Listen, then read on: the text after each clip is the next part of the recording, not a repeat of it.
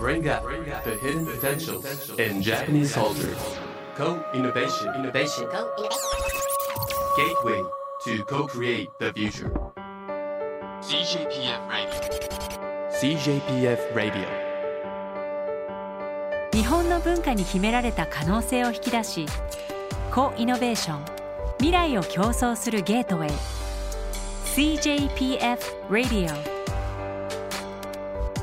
毎回各分野の最前線を走るエヴァンジェリストを迎えヒントを紡ぎます。このプログラムは内閣府所管の CJPF クールジャパン官民連携プラットフォームがお届けします。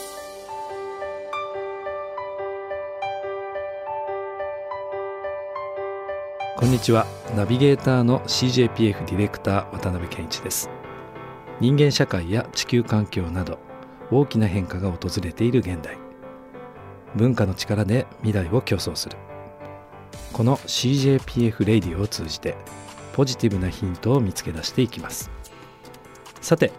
今回高イノベーションをしていくテーマは真夜中を突っ走れ。です。このキーワードにどんな未来の高イノベーションの可能性があるのか。お迎えしているのは CIC ジャパン会長梅澤孝明さんです。さあ梅澤さん今日はよろしくお願いいたしますよろしくお願いします。はい。今日はですねすごいたくさんいろんな話伺ってみたいなと思ってるんですがまずこちらのその CIC ジャパンについてちょっと聞いてみたいなと思うんですがこれどんな組織なんでしょうか、えーと、CIC っていうのはケンブリッジ・イノベーション・センターの略なんですけど、うん、えー、アメリカ、えー、マサチューセッツ州ケンブリッジ市これはボストンの隣で MIT とかハーバードがある市ですね、はい、ここを発祥とする、まあ、世界最大規模の、えーまあ、スタートアップを中心とするイノベーション拠点を運営している会社です。あなるほど、うん、でこの CIC が、えー、世界で8都市目に、えー、展開する都市として選んだのが東京で。で CIC 東京、えー、これが2020年の10月にオープンしました、えー、現時点で日本最大の、えー、都心型のイノベーション拠点まあ、今日現在で280社ほどがそんなにあるんですね、はい、入居入居してます。なるほど。でうち3分の2がスタートアップ。あ多いですね3分の2、はいで残りが、えー、ベンチャーキャピタルそれから大企業のイノベーション部隊それから、えー、学者研究者、えー、そしてさまざまな政府機関、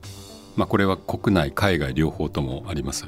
それから、えー、スタートアップを支援をするさまざまなプロフェッショナル弁護士とか弁理士とか会計士といった人人たちで、まあ、全部で280社と、えー、まあ、こんなあのコミュニティです。うん、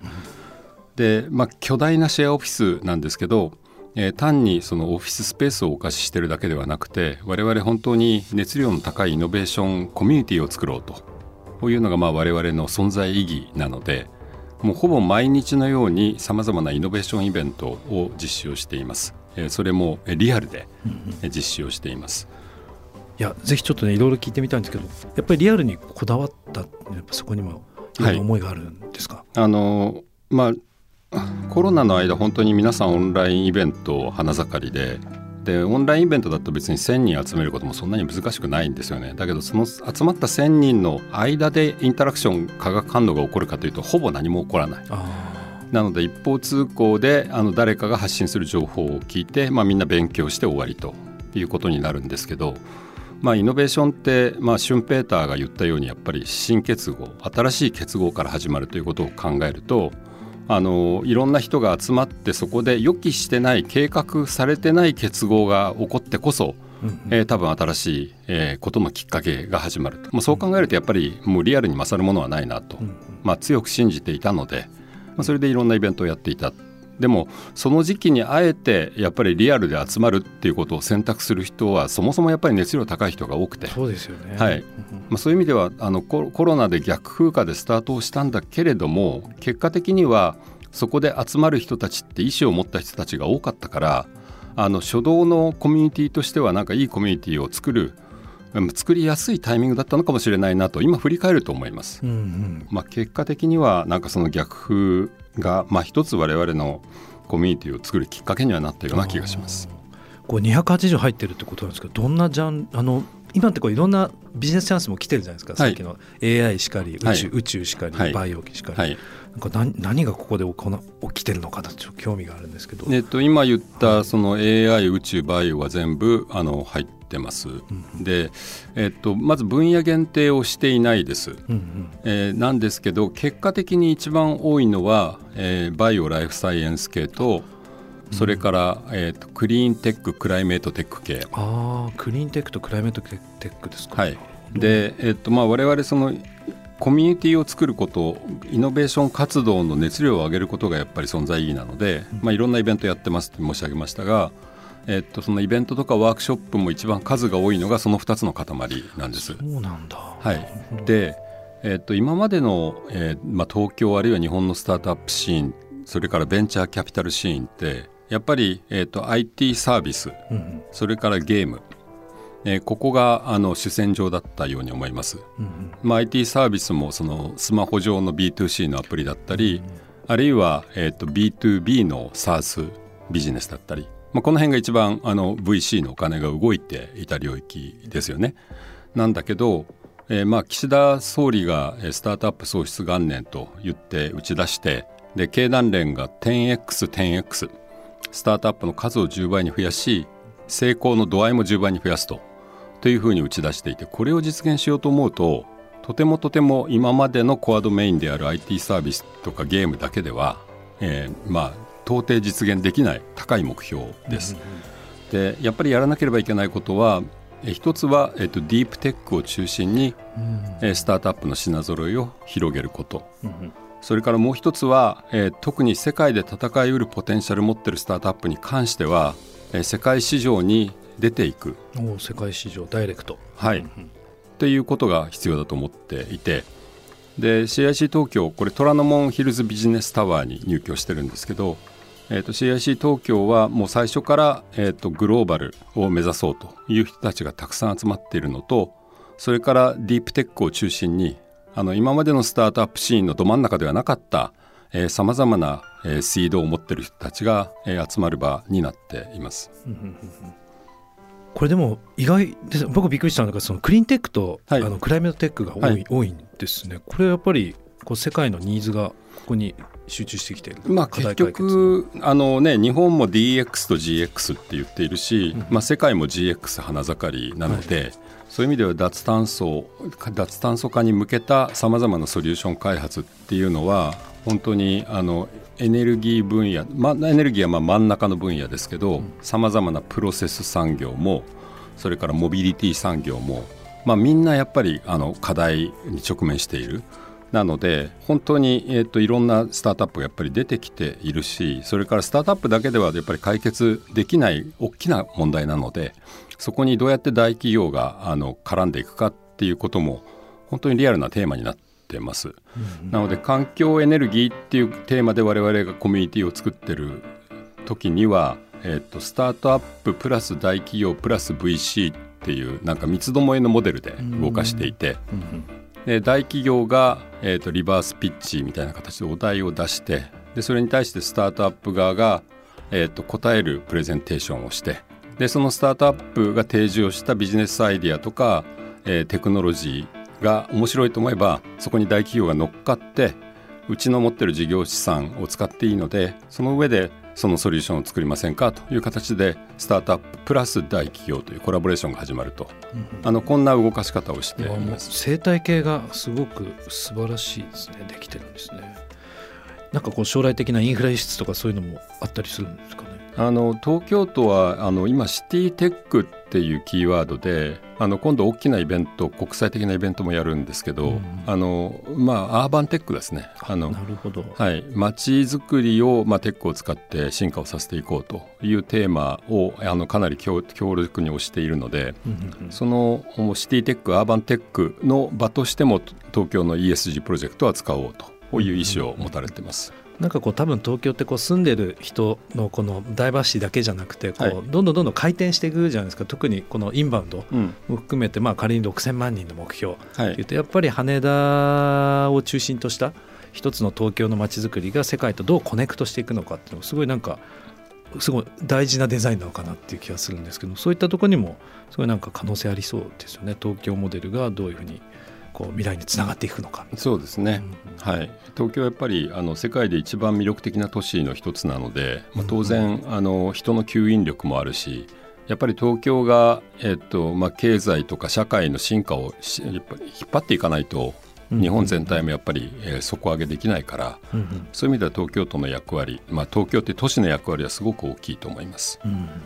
梅沢さんがその東京の都市の役割ですごく、まあ、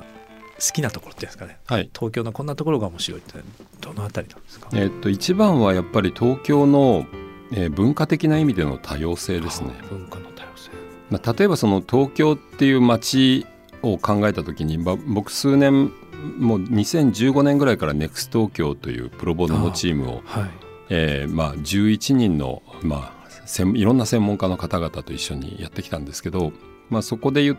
描いてきた東京っていうのも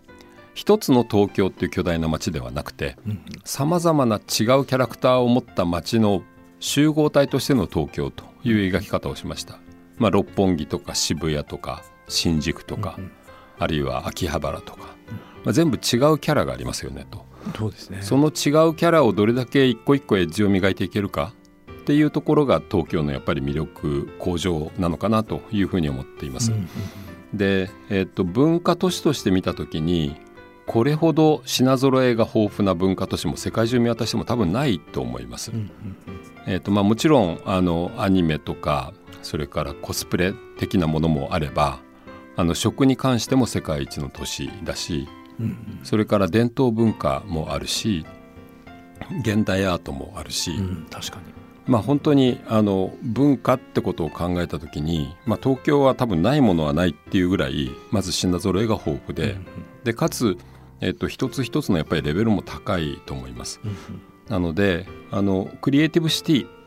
として見たら東京って世界一に僕は十分になりうるあのポテンシャルを持っていると思っていてでそれがあの、まあ、私が今一番フォーカスをしている観光の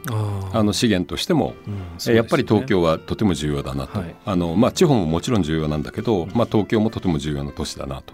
というふうに感じているところです。なんかのこの観光産業って多分まあまあもうすでに世界ナンバーワンの industry になってきてると思うんですけど、はい、今後この観光といったものをどういうふうに梅沢さんこう変わっていくというか変容していくんですかね？まあ、まずベースとして僕ら認識すべきなのは世界が日本に対して見て見る目という意味で言うともう観光の destination としては本当に魅力が高いというふうに見られてます。うんうん、あの世界経済フォーラムが昨年出したえーと、観光開発指数っていうランキングがあるんですけど、うん、まあ、これでいうと日本は世界1位です。なるほど、はい、でアメリカやフランスやスペインを上回るだけの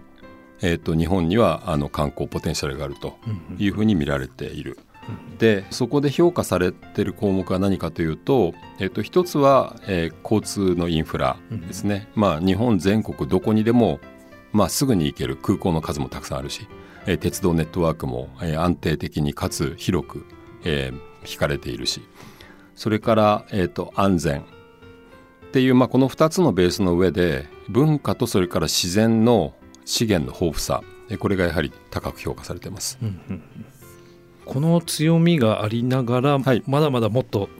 こう顕在化できそうなものもありそうですよね。ありますね。うん、あの 2019年でインバウンドの観光収入が4.8兆円でしたと。うん、で、えーと、そのタイミングで、まあ、コロナ前ですけどね菅さん当時の官房長官がまあ旗振りをしてたんだけれどもえっと、2020年に、えー、その観光収入を8兆円2030年に15兆円にしようって言ってましたと、うん、今もその2030年15兆円っていう旗は下ろしてないと思うんですけどでこの15兆円っていうのは実現するとどういう位置づけになるかというと日本最大の輸出産業になります、うんうんうん、最大の輸出産業。はい。外貨獲得産業になる、でもねぜひちょっと聞いてみたかったのがその中でも今回そのナイトタイムエコノミー、はい、実は梅沢さんはですねナイトタイムエコノミー推進協議会の理事と、はい、この15兆の中にもこのナイトタイムっていうのは期待値が高いのかなって思うんですけど、はい、そうですね。あの日本で、えー、改善余地が大きいところがどこかっていうと、うんうん、一つはやっぱり地方の、えー、観光開発でもう一つはやっぱり時間市場としての夜とうん。いうことだと思います。で、まあ、数字で言うと海外から来る旅行客が、えーその国内で落としてくれるお金の中身を見るとですね、うん。まあ、サービス消費額っていうのがあの世界の主要国はだいたい10%ぐらいなんです。うん。ところが訪日客はこれコロナ前の数字ですけど約3%。うん、3%なので、えー、とホテルや食事にはお金使っててお土産は買ってるけどそれ以外のサービスにお金使ってないと。うん、そういうことですよね。っていうことです。でこの3%を10%に上げることができれば、まあ、まず3倍になりますよねと。でどこで上げられるかというと、まあ、そうは言っても昼間は、えーまあ魅力的なやっぱり destination たくさんあるので昼間はまあいろんなところを回ることであの忙しいと思います。でも晩ご飯食べた後空白の2時間3時間があるわけです旅行者にとって。うんでやっぱりそこが本当にそのサービス消費額を上げるっていう意味ではとても大きなポテンシャルがあって、まあ、それがやっぱりナイトタイムエコノミーの経済的な意義なんです。で実はこれ経済的な意義の他に2つ大事な意義があって、あはい2つ、2つ目が文化的な意義。うん、文化的夜ってやっぱりいろんな表現活動をやりやすい。うんまあ、音楽の例、まあ、僕音楽好きな好きなので音楽の例で言うと、まあ、メジャーなアーティストは大きなホールで、まあ、昼間でも夜でもやってドーンと1万人集めますと、まあ、あるいはライブハウスでも1,000人集めますと。ところが、えー、と新進のアーティストっていうのは、まあ、そういう大きなホールでもできないしあの多くの人が集まりやすい時間帯もまあやっぱりホールのレンタル料高いのでやりづらいけどでも二毛作目だったら安く借りられるよ、うん、確かに。そうですよね。それからレストランも、えー、と7時から10時は食事を提供するのがメインなんだけど10時以降の時間帯空いてるから10時以降だったら演奏を使ってもいいよとまあ別にお金いらないよみたいな場がたくさんあるわけですよね。確かにだからやっぱりその夜の、えー、と比較的新しいアーティストがあの低いハードルで参入してで表現活動をできるっていう場がたくさんあることが実はその都市のまあ文化的な懐をこう深くすると思ってます。それから3つ目が社会的な意義。社会的な意義、はいまあ一言で言うとあの夜の例えばバーとかクラブっていうのはコミュニティスポットとしてもとても大事なんです。うんね、例えば LGBT とか、まあ、マイノリティの人たち、まあ、外国人のコミュニティ、まあ、こういう人たちも、えっと、昼間はさまざまな職場に散って仕事をしてるんだけど、まあ、夜になるとなんか特定の店に集まってボンディングを強めるみたいなことがこれどこの都市でも起こります。そういういろんなマイノリティコミュニティの受け皿になるような、えー夜の場ってどれだけありますかっていうのが実はその都市の奥行きを決めていく。まあ、僕自身あの DJ としても活動をしていてそうですよね。で月に1回あの新宿の麦の音っていうレストランバーで「えー、と麦の音サタデー」っていう、まあ、土曜日の小さなパーティーをやってるんですけど、まあ、そこで起こってることを見てるとやっぱり本当にいろんな属性いろんな仕事を持った人たちが月に1回集まってきてでどんどんそこで横につながっていって、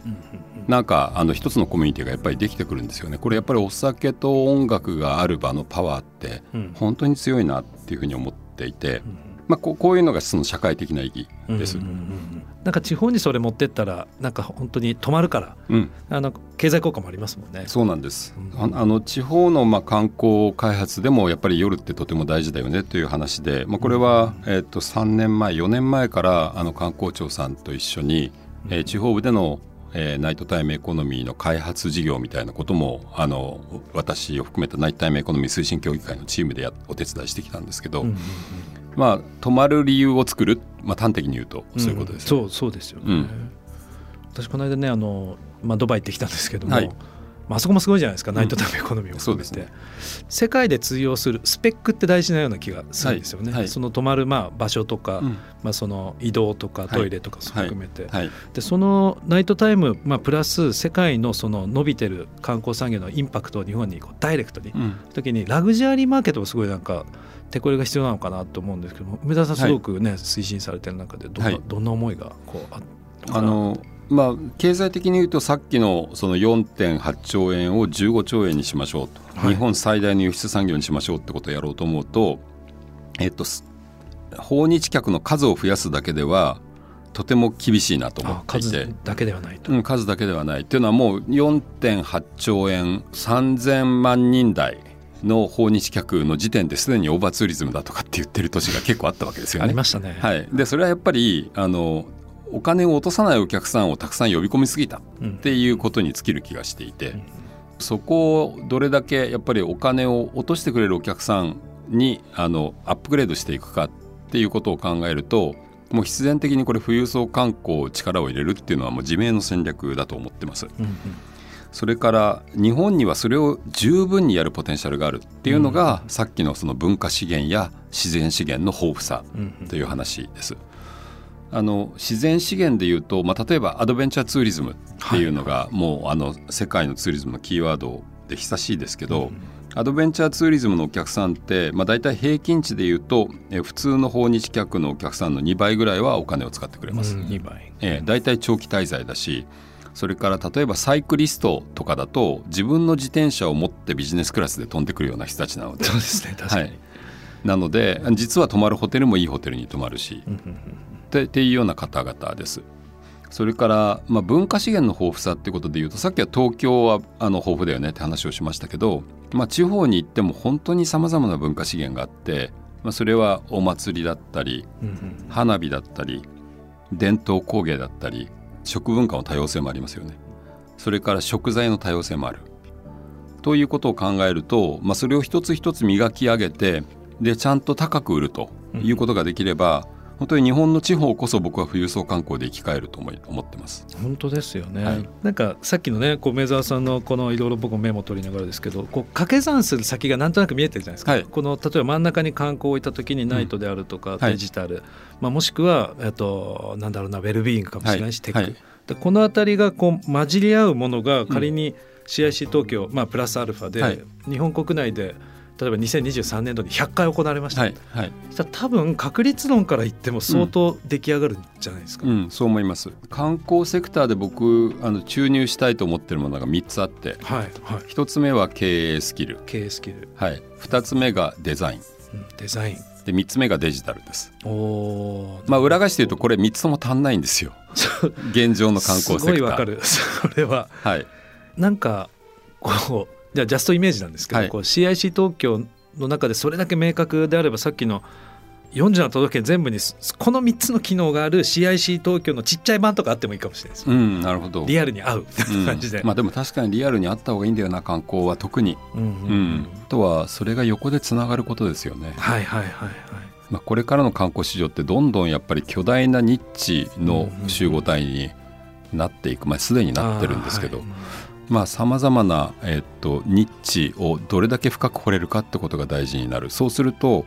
アートにとことん強いトラベルデザイナー食に強い人伝統工芸に強い人うんうん。あるいはアドベンチャーツーリズムに強い人ってそれぞれのこういう専門性を持ったガイドとかトラベルデザイナーが必要になるのとそれから地域に強い人っていうのも必要になる。この縦と横って言ったらいいのかな？うん。この縦と横の専門性をどれだけ深めていくかっていう勝負をみんながしつつそれをネットワーク化することで例えばドバイから来た、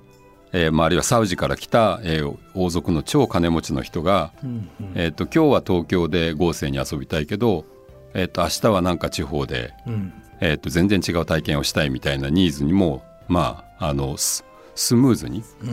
答えることができる。でもこれ一人にで全てを対応するって絶対無理なんですよ、だからなんかネットワークが必要専門家のネットワークが必要で、その専門性も相当多様性が必要でうんうん1兆円企業は必要なくてどちらかというと中堅、中堅の極めて専門性の高い会社がたくさんあるっていう構造が欲しいなと。観光っていうのはもうダイレクトにその地域創生地方創生に、あの寄与していく話だから、うん。そういう類のお金を集めてプロジェクトを走らせる上ではやっぱりど真ん中だと思います。これはちょっとなんか CJPF レイディオの新しい可能性も なんかこういうの競争していけそうな気がそうですねしました、うん。いやありがとうございます。なんかもうこれもうずっとエンドレスで話していきたい、ね、テーマなわけですけれどもあのそうですねそろそろあのちょっとまあまとめも含めて、はい。まあ、今日もう多分このお話してる内容が全て高イノベーションなんですけれども最後そうですね梅沢さんから一言まあ、今回テーマが真夜中を突っ走れなんですがもうすべて突っ走れに今 完全に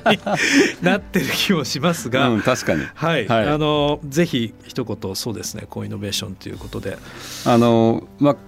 真夜中ではないんですけどコイノベーションで言うとえっとまあ、僕らのチームがあの掲げてきたキーワードが文化と観光とまちづくりをつなぐです。うん、観光まちづくり。まあ、食文化も伝統工芸も、えーまあ、現代文化も。それから、まあ、それを生かした観光も。それからまちづくりと観光の、まあ、コラボレーションもとても大事で。まちづくりっていうと比較的そのデベロッパーが頑張って都市再開発をするケースが多いんだけど特に地方部に行くとやっぱりいわゆるその再開発で新しい建物を建てますっていうまちづくりはあんまりフィットしないじゃないですか。だから今今ある街並みをどう生かして、まあ、特に古民家なんかある街は、まあ、そのそういう例ですけどそれをどう未来の街に進化させていきますかっていう類の街づくりをしつつそれを観光収入でファンディングしていく。でそのお金の流れがあるのでそれを文化の維持継承にも波及させていく。っていうようなこの文化と観光と街づくりの好循環ができると日本の地方は本当に生き返るし魅力的な地域がたくさん出てくると思います。ありがとうございます。ぜひですね、はい、なんかもう私も手応えいっぱいですので、はい、ぜひこれをきっかけに前に進めていければと思っております、えー、本日はですね CIC ジャパン会長梅沢隆明さんにお越しいただきました、はい、CJPF レディオ、えー、これからもよろしくお願いします。どうもありがとうございました the hidden potential in Japanese culture. CJPF Radio